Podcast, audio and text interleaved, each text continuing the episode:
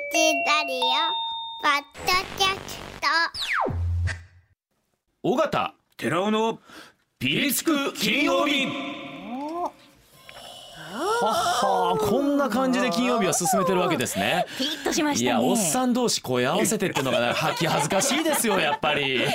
ごめんなさいね。おはばそ金曜日と日刊スポーツの名物編集委員寺尾博和さんによるコラボ企画シーズン2プロ野球界を常にピリッピリさせる男寺尾さんに今最も旬な話題をテーマにここでしか聞くことのできない熱い話を語っていただきます、寺尾さん本年もよろしくお願いいたします。よろしくお願いいたします。どうす。みもませんね。まさかの新年初回がこのコンビということで。いやいやいやもうあの昨日あの尾形さんだって聞いて身が引き締まる思い。でいやよくしまし古川さんの時緩んでるわけじゃありませんけれども あのケツの穴がキュッと引き締まった。あの少しやっぱり新年のね、えームードがこう漂った、えーようやくそういう気持ちになりました。あれですよ。ケツの穴をキュッと締めるとやっぱりしあの体勢がヒュッと良くなりますからね。背筋が伸びるというね。さすが。さすがそのあたり。先ほどのレスキューナースの辻さんがねおっしゃることとそういうなんか人生をこうねあの荒波をくぐり抜けてきた人たちのねあのご意見は本当にあの深いものがありますよ。でも寺さんあのご実家の方は北陸に帰られてたわけですか？そうなんですよね。ら。まままさにもあうピリピリした正月でしたですよね。あのやっぱ僕、福福井のあわら温泉っていうところが実家で、ええ。もうほとんどあの石川県の県境なもんですから、ええまあそそれまではねこうおとそ気分でいましたけれども、やっぱ急に地震が起きて、えー福井県でも一番あの被害大きいところで、あそうですか。まだ40件ぐらい被災してますし、まあ道路が、えー陥落したりですね、えー余震が続いて断水はもうなくなりましたけど、まあしかしあのやっぱ珠洲市とか輪島市のことを思えばそんなことさえ陳腐なことでもうとにかくお見舞い申し上げるとしか言えませんよね。いや逆にねあのそれこそあの鈴の屋さんのもうちょっとこう店にも被害が出たということでね、うん。いや逆に私たちがお見舞い申し上げたいんですけれどもね、うん、福根はね、はい。であのあの僕はすぐそう起きた時にあの思ったのは甥っ子とか姪っ子がいたもんですからラジオをつけろって言って、で、はいテレビはね落ちたはいりやっぱりこう電波がこうつつながらなかったりするもんですからそれは何かというとやっぱりこの番組で、まあ、勉強させてもらった道場さんがね遠くの親戚より近くのラジオだって言ってねでまああのその後仮設住宅を回った時にその被災した方がですね毛布にくるまいながらおばあちゃんが道場さんに「あんたの声聞いたらなんか普通の生活に戻ってきたような気がするわ」なんて言ったらしい。えそれを思ったらそういうことを僕はこう伝え聞いているもんですからやっぱりラジオのこの存在価値というかね、えーそういったものをこうこれからもやっぱり真面目にガチとねこう引き締めてえー語らなくちゃいけないなと思って。道場さんでいうとねあの我が神戸の実家のところの仮設住宅のところに来てくれてそれこそあのその時親父がもう今亡くしてるんですけども存命の親父があの勇気づけられた言って帰ってきましたよ。だからでも本当に寺尾さんおっしゃるようにラジオはあの電源もあの AC も必要ないようなね、はい。ものもありますんでね。この時こそ本当にはあの手に入れてほしいなと思いますけれどもね。さあ寺尾さん、はい。えー新年、えー最初の話題は何でいきましょうか？まあ、やっぱり阪神ですかね。2年目の連覇ですかね。ねえもう去年は今思えばあれよあれよでこれだけうまいこと転がるかというような一年でした。そうですね。今思えば。まああのー過去5回阪神が優勝、まあ、今回6回目ですよね、はい。優勝してるんですけど、ええ。そのうちあのその4回までがはい。A クラスに入ってる、翌年ね。あはいはいはい。ええ。翌年の話。だから,、まあええ。だからあのやっぱり優勝争いをするのは間違いないと思うんですよ。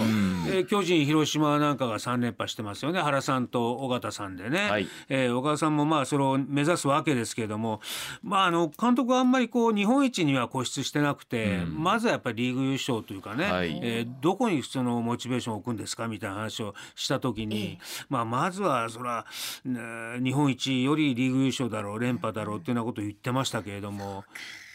まさにね日刊スポーツさんの1月1日元日の新春企画寺尾さんもあの、えー関わられてた企画に吉田義雄さんと岡田彰信さんの対談がありまして85年日本一になりました。でその後なんですよね。86年は3位にとどまったんですけれどもそこから暗黒時代へ。まさかこんなに早く右肩下がりになるだろうとはなるかとは。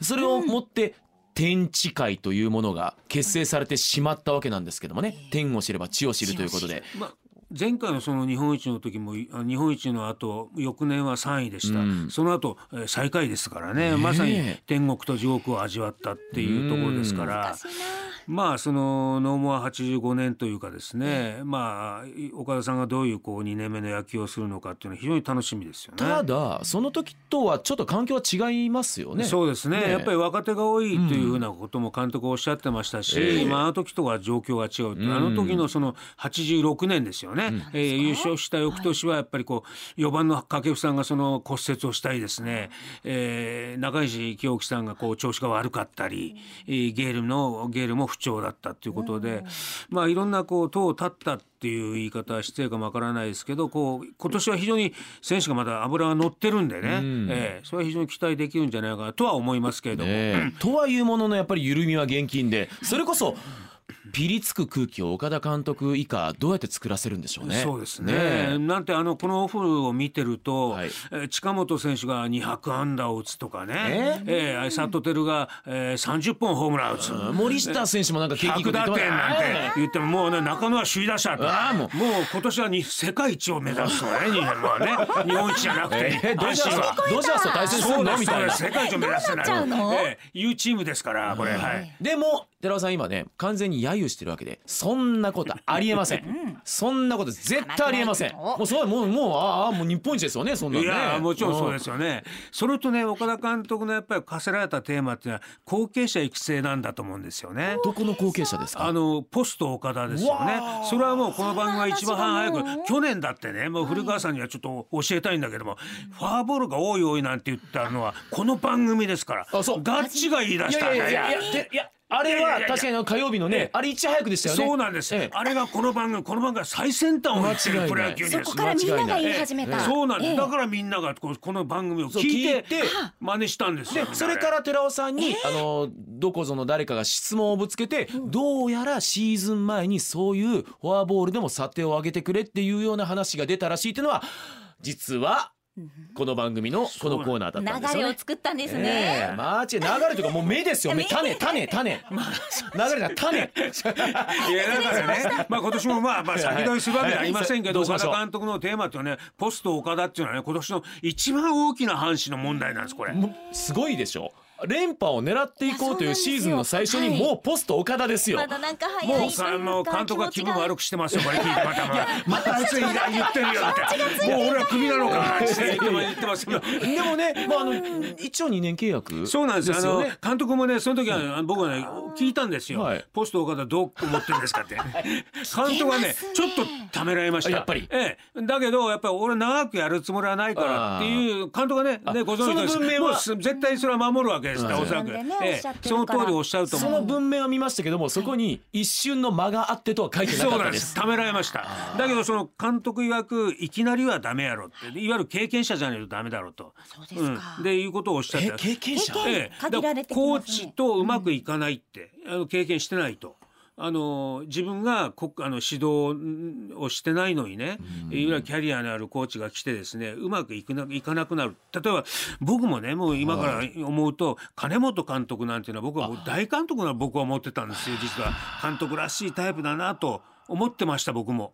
でそれがやっぱり4位2位6位となるんですけつど。まりコーチ経験なく選手から監督あれ時同じくして高橋由伸監督もそうでしたそもねうんなんですよ。うまくいかなかったですもんねそうなんです。だからね、やっぱりスターだから、いわゆる経験せずに現場に行って監督になるって。これね、金本監督になる時に阪神の首脳に聞いたんですよ。これやっぱり経験積ました方がいいんじゃないですかって。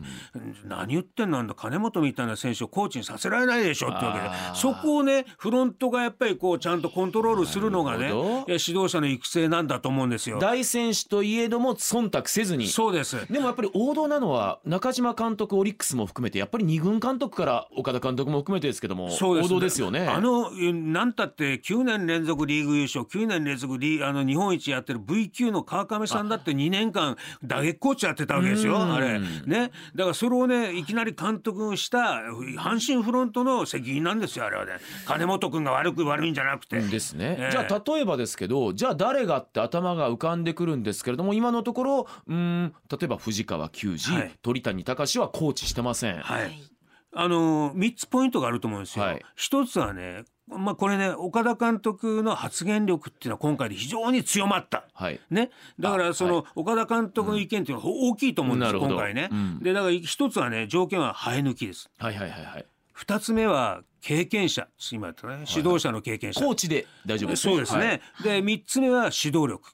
でこの指導力にはやっぱり発言力あの、えーコミュニケーション力だとか、えー発信力だとか言葉力だとか、ん。理論もある。それを含めた指導力ですよね。うん。この3つの条件を兼ね備えた、えー最大公約数が、えーポスト岡田になると僕は思ってる。今今おっしゃったガッチがおっしゃおっしゃった藤川さんですね、はい。えーあのメジャーリーグも経験してメジャーリーグでは大した成績は上げてませんけれども、あ日本でやっぱ17年間やって最多セーブ、最優秀中継ぎ投手タイトル取って申し分ありません、だけどまだね現場には行ってませんよね、はい。例えばよく交換言われる鳥谷さん、鳥谷さんも、えー、2099本もヒットを打ってですね。うん、えーはい。まあ二十何年やって生え抜きですよね。だけどまだコーチはやってない。今パナソニックでね社会人のパナソニックであの指導者はやってますけれどもプロ野球ではやってない。平田ヘッドは置いといて、ええいやいやいやあの いやあ違う違う違う違ういやいやあのいやいや置いといて。っ分かんないですよ。いやわかんないですよいや違うじゃなくて平田ヘッドもちろん候補なんですけど置いといて置いといて今岡さんはまあそのうん今岡さんは今コーチロッテで入ってますよもねねですよね二軍監督もやってますしね、ええあとまあそうですねまあ名前を挙げると福留さんとかねまあ生え抜きではありませんけど僕はかまあおはさんなんか聞いてて指導力も素晴らしいなってねあの今だからね今だから言えますけれども、彼が現役の時に実はもうコーチ業でしたよね。そうですね。もう実際コーチ的なアドバイスをもうしてたんですよ。さ。れながら？はい、もうほぼ半分肩書き、えー打撃コーチでしたよ。あと、えーコーチが言えないようなことを忖度なく選手にガツンって言ってました。これはもうその当時は言えなかったんですけれども。貴重なポジションですうんね。さすが PL 日生で鍛えられてるって感じしますありよますね。ありますよねやっぱりねあここで PL か今岡さんもそうだもんな。で檜山さんねやっぱりコーチあとコーチあとコーチコーチもやられてないですね。やれてないそこですね。ええだから赤星さんもそうか。赤星さんもそうですしね、えー、だからその辺はもう、えーこえーまあ、このあと何ヶ月か後にですね、えー新しい監督新監督になればですね、あのまあ、監督がきあのき気分悪くしてるかもわかりませんけど今。あのねでもねでもね、えーこれが寺尾さんあのー名記者なんですけどもなぜかというとこの今種というかボーンとおっしゃったでしょ？でもねもうね目星はついてるんですよ。あいやいやついてるんですよ。こんなかけないでください、えーもうもうねでもこの番組が発信した、このあの証拠は残しておきます。これねもうね回収作業の種まきですから。あのーほら、ま、漫画家の方でもはい。ね、もう結論から逆算して、もうあの転校生が頭と頭ぶつかって伊沢さん僕パンはこれね身を引き締まるといった思いはわかりますか？いやいやいやいや、はい。さすが味のあるねこうやってガチのもうなんかもう。いやいやああもうねそこは今日は掘らないでおきますよ。あのー寺さん来週はあの古川天咲が帰ってくると思いますんで。ゆるーく。いやいやいや。いやまあ今年はでもしかしねまたさらに取材を極めながら、はい。ええ頑張っていきたいと思います。はい、えー寺尾弘和記者でした。あーどうもありがとうございましありがとうございたまし。た